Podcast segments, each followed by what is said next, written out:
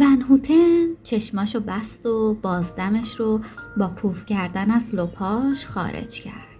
بعد نگاهش رو دوخت به تیرهای چوبی و مورب بالای سرش که سقف روش بنا شده بود و بالاخره گفت همستر همستر رو کریستیان به سرپرستی می‌گیره کریستیان یکی از دوستای دوران قبل از بیماری آنا بود منطقی به نظر می رسید توی چند صفحه از کتاب کریستیان و آنا با هم با سیسیفوس بازی کرده بودن.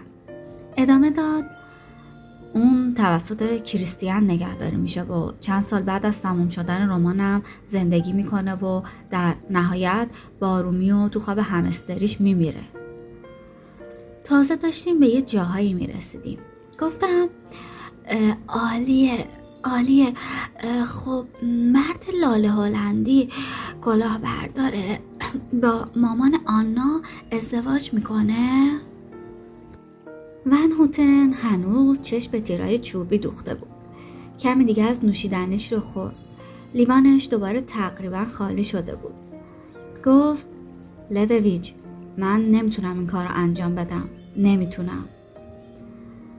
نگاهش رو به من انداخت و ادامه داد هیچ اتفاقی برای مرد لاله هلندی نمیافته.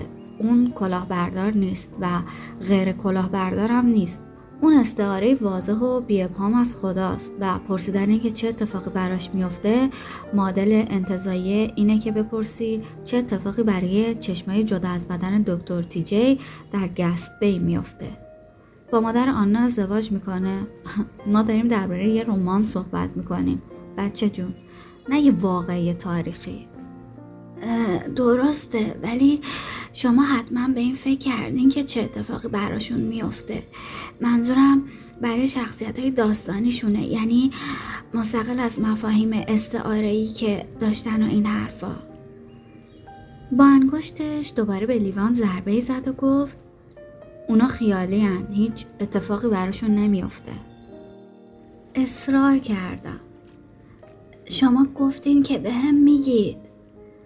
به خودم یادآوری کردم که قاطع باشم. باید حواس پرت و پلاش رو به سمت خودم جلب می کردم شاید ولی اون موقع تحت تاثیر این تفکر نادرست بودم که تو قادر به انجام سفرهای فرا اقیانوس اطلسی نیستی. فکر کنم می‌خواستم کمی بهت دلخوشی بدم که باید عقلم می‌رسید و این کار رو نمی‌کردم. ولی اگه بخوام کاملا صادق باشم این تفکر بچگانه که نویسنده یه رمان یه جور بصیرت خاص در مورد شخصیت های داستان داره احمقانه است. اون رمان از خراش های ایجاد شده روی صفحه کاغذ درست شده بود. عزیز من شخصیت های درون اون هیچ زندگی خارج از اون خراشا ندارن. چه اتفاقی براشون میافته؟ اونا همشون لحظه ای که رمان تموم شد از هستی ساقط شدن. خودم رو از روی صندلی بلند کردم و گفتم نه نه حرفتون رو می‌فهمم ولی غیر ممکنه که آینده براشون تصور نکرده باشید. شما واجد شرایط ترین آدم برای تصور کردن اون آینده این یه اتفاق برای مادر آنا میفته اون یا ازدواج می‌کنه یا نه یا با مرد لاله هلندی میره هلند یا نه. یا دوباره بچه دار میشه یا نه؟ من باید بدونم چه اتفاقی براشون میافته. متاسفم که نمی‌تونم خواستای بچگونت رو ارضا کنم. ولی من اون حس ترحمی که باهاش خو گرفتی رو بهت ندارم. من ترحم شما رو نمی‌خوام. مثل همه بچه های مریض میگی که احتیاجی به ترحم نداری در حالی که وجودت بر پایه اون بنا شده. لدویچ گفت پیتر ولی ونهوتن بی توجه به اون داشت ادامه می‌داد کلمات توی دهن مستش تندتر و تندتر می شدن. بچه های مریض به ناچار نافرجام میمونن. سرنوشت شما اینه که همونطور که وقتی بیماری تشخیص داده شد بچه بیش نبودی روزای آخر زندگیت رو هم به عنوان یه بچه سپری کنی. بچه‌ای که اعتقاد داره زندگی بعد از تموم شدن رمانا وجود داره. و ما بزرگترا نسبت به این امر حس ترحم داریم. برای همین خرج دوا و درمون و ماشینای اکسیژنتون رو میدیم و بهتون آب و غذا میدیم. با اینکه بعید شما به قدر کافی عمر کنید لدویش تقریبا فریاد زد. پیتر! ولی ونهوتن ادامه داد. تو یه آرزه جانبی. آرزه جانبی یه فرگند تکاملیه که جون آدما براش اهمیت خاصی نداره. تو یه جهش آزمایشی شکست خورده ای لدویش داد زد. من استعفا میدم. اشک توی چشاش جمع شده بود. ولی من عصبانی نبودم. ون هوتن داشت به آزار دهنده ترین شکل ممکن حقیقت رو بیان می‌کرد. ولی البته که من خودم از قبل حقیقت رو می‌دونستم سالها زل زدن به سقفها از سقف اتاقم گرفته تا سقف آیسیو به من زمان کافی داده بود تا آزار دهنده ترین راه ها برای تصور کردن بیماریم رو پیدا کنم. به سمت ونهوتن قدم برداشتم و گفتم گوش کن عوضی. تو قرار نیست چیزی درباره بیماریم به هم بگی که خودم ندونمش. من فقط و فقط یه چیز ازت می‌خوام تا برای همیشه از زندگیت برم بیرون.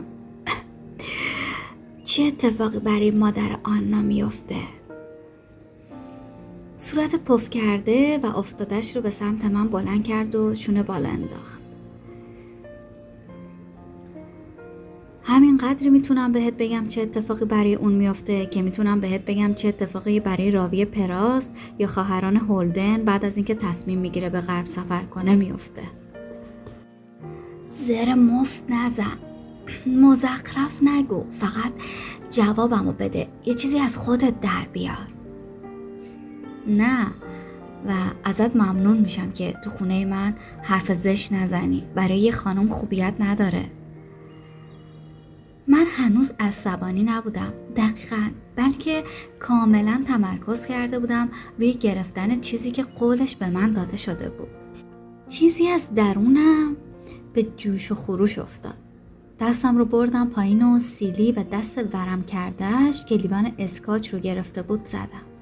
هرچی اسکاچ باقی مونده بود پخش شد روی سر تا سر صورت پهنش. لیوان به بینیش برخورد کرد. بعد مثل رقاص بالایی توی هوا چرخید و با فرود روی چوبهای سفت و قدیمی زمین شکست و ریز ریز شد. ونهوتن به آرومی گفت لدویچ من یه مارتینی می‌خوام لطفا. من استعفا دادم. مسخره بازی در نیار. نمی‌دونستم باید چی کار کنم. با ادب بودن جواب نداده بود. بیادب بودنم جواب نداده بود. من به جواب نیاز داشتم. این همه راه اومده بودم و آرزوی آگوستوس رو دزدیده بودم. نیاز داشتم که بدونم. دیگه فهم کلمات ونهوتنم سخت شده بود. گفت هیچ وقت پیش خودت فکر کردی که چرا اینقدر این سالت احمقانه برات مهمه؟ شما قول دادید. ناله های همراه با درموندگی و ناتوانی آیزاک توی شب جامهای شکسته در پس زمینه ذهنم زنده شد. منحوتن جواب نداد. هنوز بالای سرش ایستاده بودم و منتظر بودم که چیزی بگه. دست آگوستوس رو روی شونم حس کردم. در حینی که ونهوتن داشت برای لدویج درباره قد نشناسی نوجوانهای نسل جدید و مرگ ادب توی جامعه وراجی می کرد و لدویج از کوره در رفته هم داشت در جوابش به هلندی بد و بیراه می‌گفت آگوستوس منو به سمت در کشید و منم به دنبالش حرکت کردم. هوتن گفت باید دستیار سابق منو ببخشید. هلندی بیشتر از اینکه یه زبان باشه سوهانی برای هنجره است. آگوستوس منو از اتاق و بعد از در ورودی خونه به سمت بیرون کشید. وارد صبح بهاری و همراه با بارش نقرهای نارون قرمز شدم. چیزی به عنوان سری حرکت کردن برای من وجود نداشت ولی ما از روی پله ها پایین اومدیم در حالی که آگوستوس چرخ کپسولم رو می آورد و بعد در پیاده روی پر دستانداز که با آجرهای مستطیلی شبکه بندی شده بود به سمت فیلوسوف به راه افتادیم برای اولین بار پس از ماجرای اون تاب شروع کردم به گریه کردن. آگوستوس کمرم رو لمس کرد و گفت هی هی چیزی نیست. من سرم رو به نشونه تایید تکون دادم و با پشت دستم صورتم رو پاک کردم. اون آدم گندیه. دوباره با سر حرفش رو تایید کردم. هیزل خودم یه پایان برات می نویسم حرفش باعث شد که گریم شدیدتر بشه. می نویسم می نویسم بهتر از هر آشغالی که اون مردی که مست بتونه بنویسه. مغزش مثل پنیر سوئیسیه. اصلا یادش نیست که این کتاب رو نوشته. من می‌تونم ده ها برابر بهتر از اون یارو داستان بنویسم. داستانم پر از خون و خونریزی و شهامت و فداکاریه. ملاقات یک مصیبت باشکوه با بهای انقلاب. عاشقش میشی. من همینجوری سرم رو به نشونه تایید تکون می‌دادم و لبخند مصنوعی زدم. روی تیشرت پلوش کمی گریه کردم و بعد حالم به قدری بهتر شد که بتونم صحبت کنم. گفتم من آرزوت رو روی اون عوضی مصرف کردم. هیزل گریس نه. قبول دارم که تو تنها آرزوی من مصرف کردی ولی نه روی اون. تو روی ما مصرفش کردی. پشت سرمون صدای تلق تلق کفشای پاشنه بلندی که در حال دویدن بودن اومد. من چرخیدم. لدویج بود. آرش خط چشمش به پایین گونه های سرازیر شده بود. با حالتی کاملا وحشت زده داشت توی پیاده رو دنبال ما میدوید.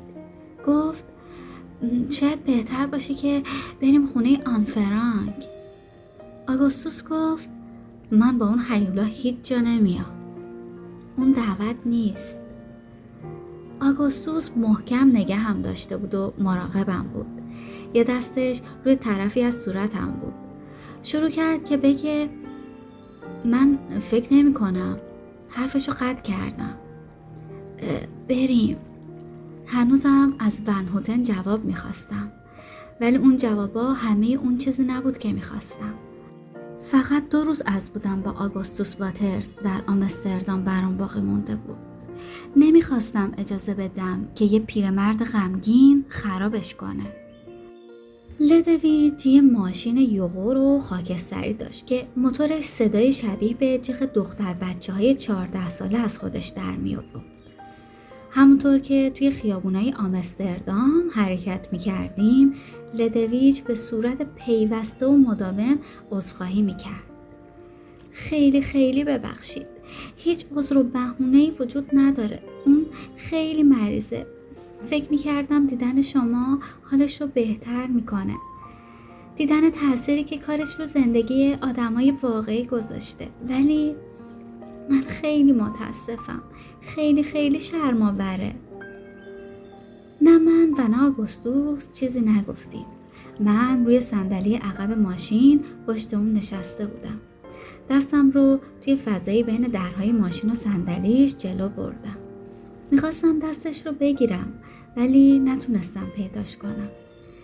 لدویچ ادامه داد. من این شغل رو ادامه دادم چون به نظرم اون یه نابغه است و البته چون درآمدش هم خیلی خوبه ولی اون تبدیل شده به یه حیولا بعد از مدتی گفتم فکر کنم برای اون کتاب حسابی پولدار شده. اوه نه نه. اون از خانواده ون هوتن هاست. توی قرن هفدهم جدش کشف کرده بود که چجوری میشه کاکائو رو با آب ترکیب کرد. سالها پیش خیلی از ون ها نقل مکان کردن به آمریکا و پیتر هم یکی از اونا بوده. ولی بعد از رمانش اومده هلند زندگی کنه. اون مایه آبروریزی یه خانواده بزرگه. موتور جیغی کشید. لدویج دنده رو عوض کرد و ماشین به سرعت وارد پلی که روی کانال بنا شده بود شد.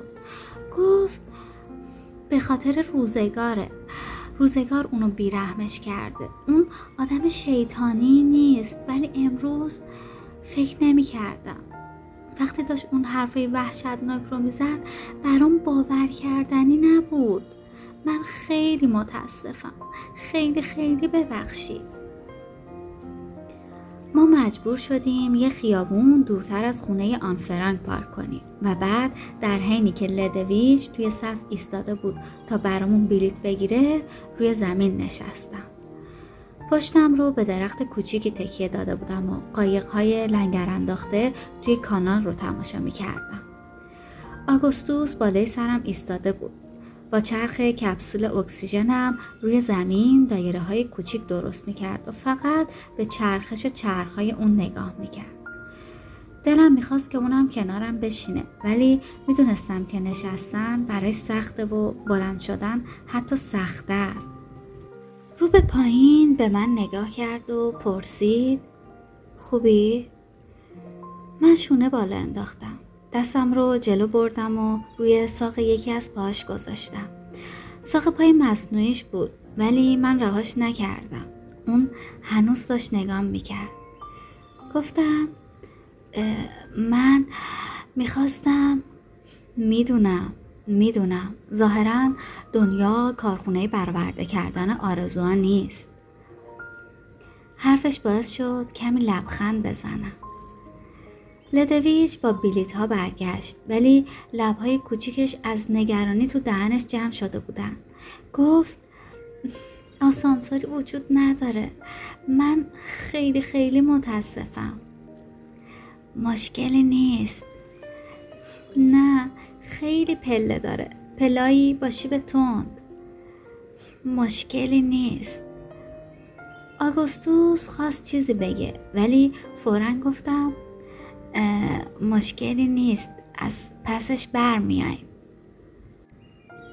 اول وارد اتاقی شدیم که ویدیوهایی برامون پخش شد. درباره یهودی های هلند و حمله نازی ها و خانواده فرانک. بعد از پله ها بالا رفتیم و وارد خونه مشرف به کانالی شدیم که اوتو فرانک توی اونجا کار می‌کرد. پله ها سنگین بودن. هم برای من و هم برای آگوستوس. ولی احساس قدرت می کردم. نگام افتاد به کتابخونه معروفی که آن فرانک خانواده اون و چهار نفر دیگر رو توی خودش مخفی نگه داشته بود. کتابخونه تا نیمه باز بود و پشت اون پله های حتی تندتر قرار داشت که ارزشون فقط برای یک نفر جا داشت. بازدید کننده های دیگه هم دور برمون بودن و من نمی‌خواستم معطلشون بکنم ولی لدویچ گفت لطفا همه صبور باشن. و من حرکتم رو به سمت بالا آغاز کردم. لدویچ چرخ کپسول رو پشت سرم هم می‌کرد و گاز هم پشت سر اون بود. چهارده تا پله بود. مدام به مردمی که پشت سرم بودن فکر می کردم که اکثرا بزرگسال بودن و به زبونهای مختلفی حرف می زدن و یه جور احساس شرمندگی می کردم. احساس روحی رو داشتم که هم بخشنده آرامشه و هم سرب کننده اون. ولی بالاخره به بالای پله ها رسیدم و وارد اتاقی شدم که به طرز ترسناکی خالی بود. به دیواری تکیه دادم. مغزم داشت به ریهام می‌گفت چیزی نیست آروم باش چیزی نیست. و ریهام به مغزم می‌گفتن وای خدای من ما داریم میمیریم. و من حتی نفهمیدم که آگوستوس کی به بالای پله ها رسید. ولی اون به سمت من اومد و به شکل فوقالعاده جذابی پیشونیش رو با دستش پاک کرد و گفت تو یه قهرمانی. بعد از چند دقیقه تکیه دادم به دیوار خودم رو به اتاق بعدی رسوندم.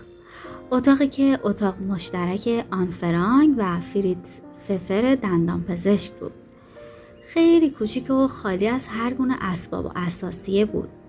اگه عکسایی که آن فرانک از مجلات و روزنامه ها بریده بود و به دیوارهای اتاق چسبونده بود نبودن هرگز نمی‌شد تشخیص داد که زمانی آدمایی توی این اتاق زندگی می‌کردن راه پله دیگه ای به اتاقی منجر می شد که خانواده فان پلس توی اونجا زندگی می کردن.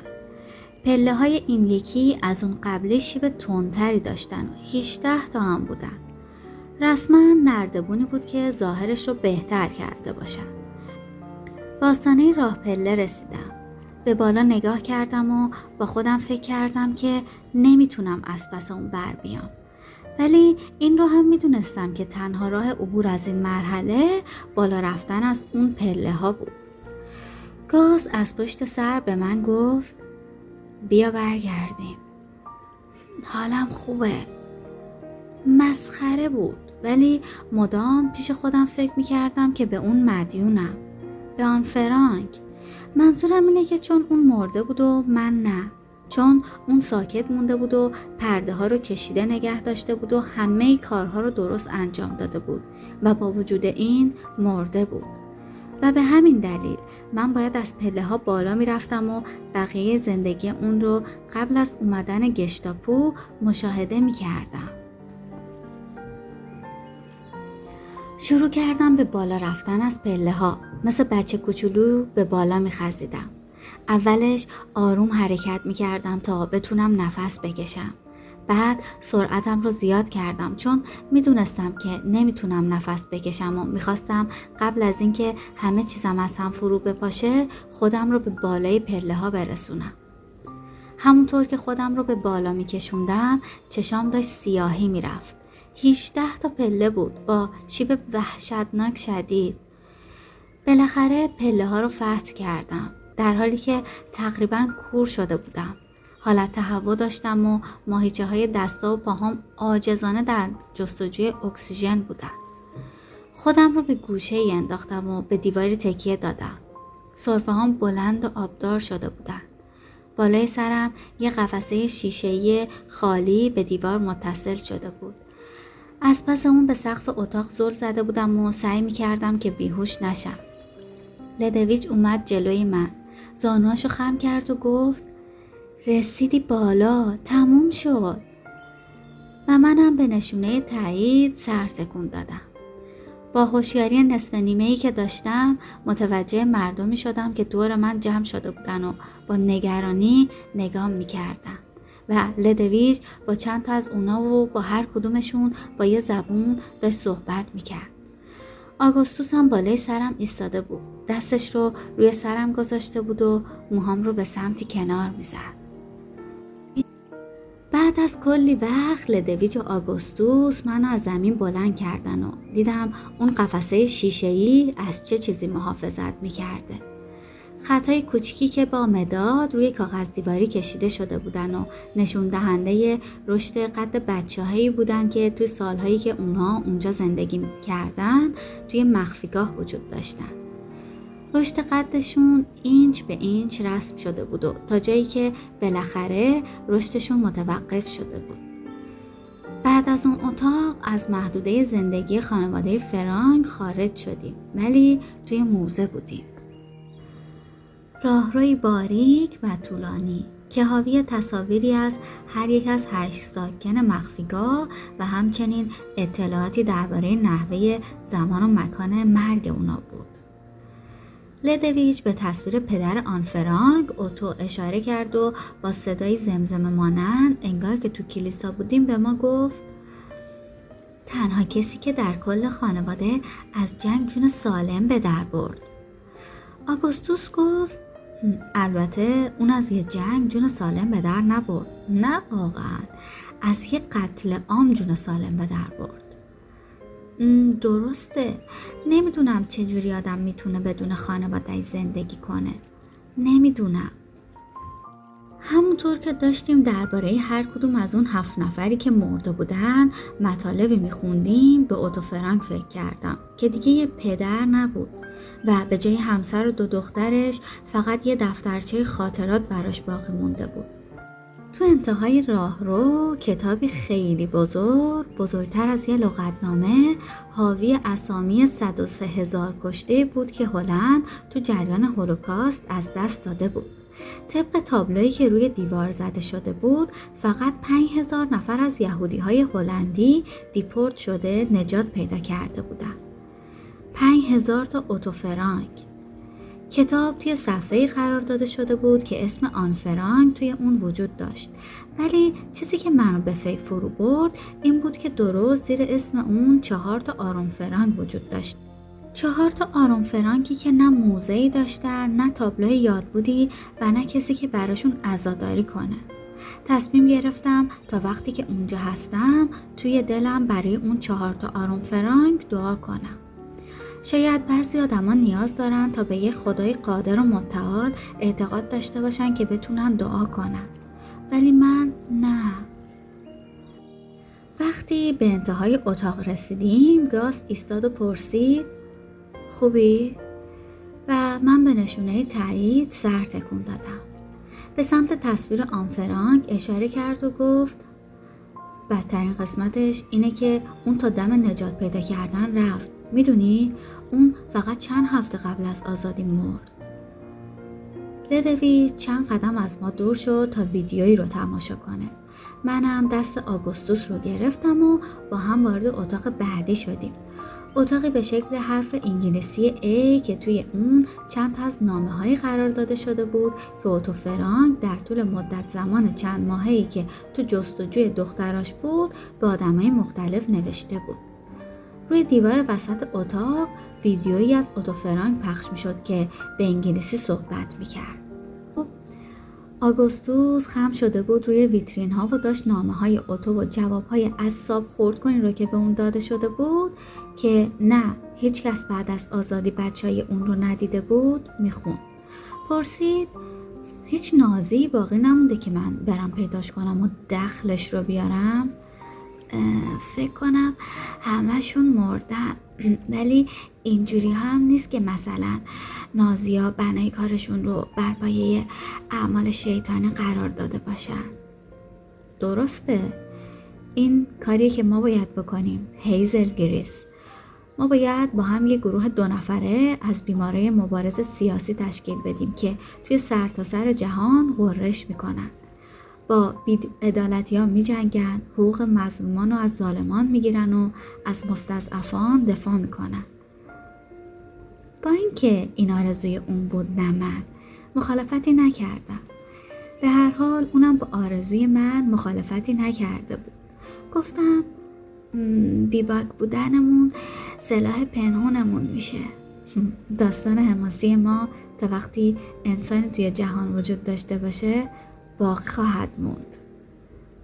حتی بعد از اون هم وقتی ربات ها بیهودگی فداکاری ها و احساسات انسانی رو کشف کنن اونا هم ما رو به یاد خواهن آورد. آره اونا به ندونم کاری های جسورانه ما خنده رباتی می‌کنن. ولی یه چیزی ته قلب آهنی رباتیشون حسرت خواهد خورد که کاش اونا هم می‌تونستن به شیوه ما زندگی کنن و بمیرن. قهرمانانه. آگوستوس واترز. پیش خودم فکر کردم که خونه آن فرانک جای خوب برای عاشق شدن نیست. ولی بعد به خودم گفتم که خود آن فرانک هم احتمالا خیلی خوشحال میشه از اینکه خونهش به مکانی تبدیل بشه که جوونا توی اون غرق در عشق بشن. ما به سمت پایین به راه افتادیم. اول گذاشتیم که همه مردم پایین برن و درست قبل از اینکه برسیم به کافی شاپ که خدا رو شکر از اونجا یک آسانسور ما رو به سطح زمین و مغازه سوقاتی فروشی برگردون. چند صفحه از دفترچه خاطرات آن فرانک و همچنین کتاب منتشر نشده سخنان اون رو دیدیم. کتابی که اتفاقا رو صفحه قرار داده شده بود که اشعاری از شکسپیر توی اون نوشته شده بود.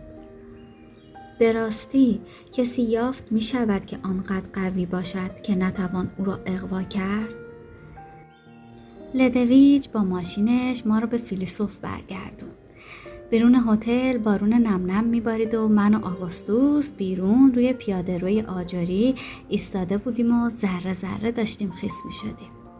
آگوستوس گفت تو احتمالا احتیاج داری کمی استراحت کنی. حالم خوبه. باشه. داری به چی فکر می‌کنی؟ به تو. به چیه من؟ نمی‌دانم که کدام را بیشتر دوست دارم.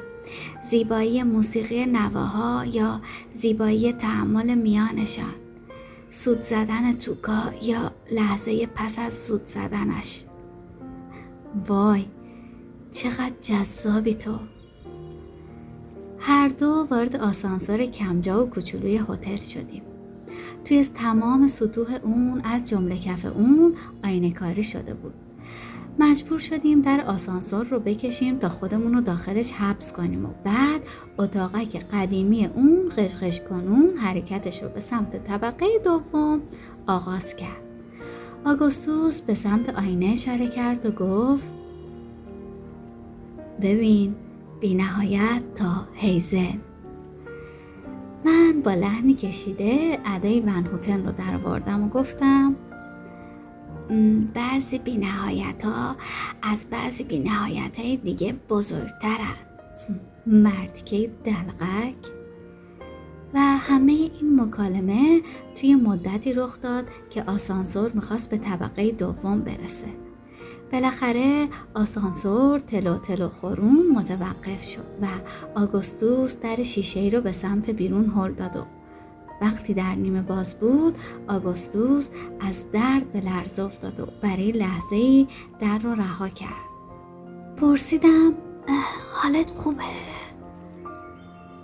آره آره فکر کنم در خیلی سنگین بود. دوباره در رو هل داد و اونو باز کرد. اجازه داد اول من برم بیرون. ولی من نمی‌دونستم که اتاقش کدوم طرف راه رست برای همین بیرون آسانسور ایستادم و اونم همونجا فقط ایستاده بود. قیافش هنوز کمی کج و کوله بود. دوباره پرسیدم خوبی؟ کمی از فرم خارج شدم. هیزل گریست. همه چیز خوبه. فقط از خستگی به معنای واقعی کلمه نمی‌تونم چشمو باز نگه دارم. به معنای واقعی کلمه رو اشتباه گفتی.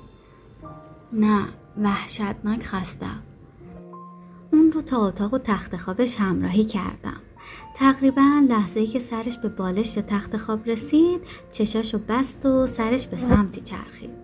مدتی بعد وقتی مطمئن شدم بیدار نیست لوازم تحریر هتل رو پیدا کردم و قبل از اینکه اتاقش رو ترک کنم نامه عاشقانه براش نوشتم. آگوستوس عزیز من. این دایره کوچیک پسرهای 17 ساله‌ای که یک پا دارن و این دایره بزرگ پسرهایی که دختری عاشقشان نیست. قربانت هیزل گریس.